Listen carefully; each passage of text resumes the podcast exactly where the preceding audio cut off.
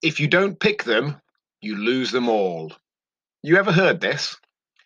If you've got children, you'll be aware of the concept of picking your battles. Letting some things go so you can concentrate on other things you think are more important or more of a priority. Otherwise, things can descend into near constant argument.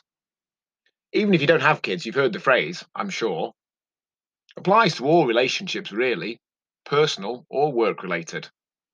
I saw a variation on social media the other day.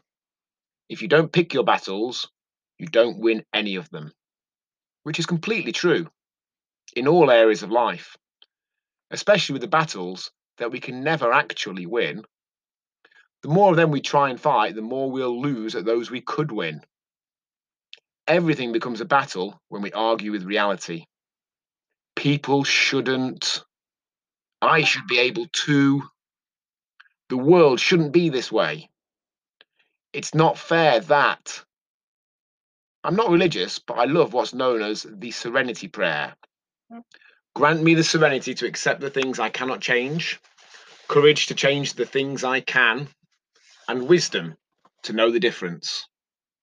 Some things are just the way they are. It might be nice if they were different, but if we're picking those battles, we'll lose at those we could win the better choices we can make under the circumstances, the forward progress we can still make in spite of what's going on and not allowing ourselves to be stopped because of it.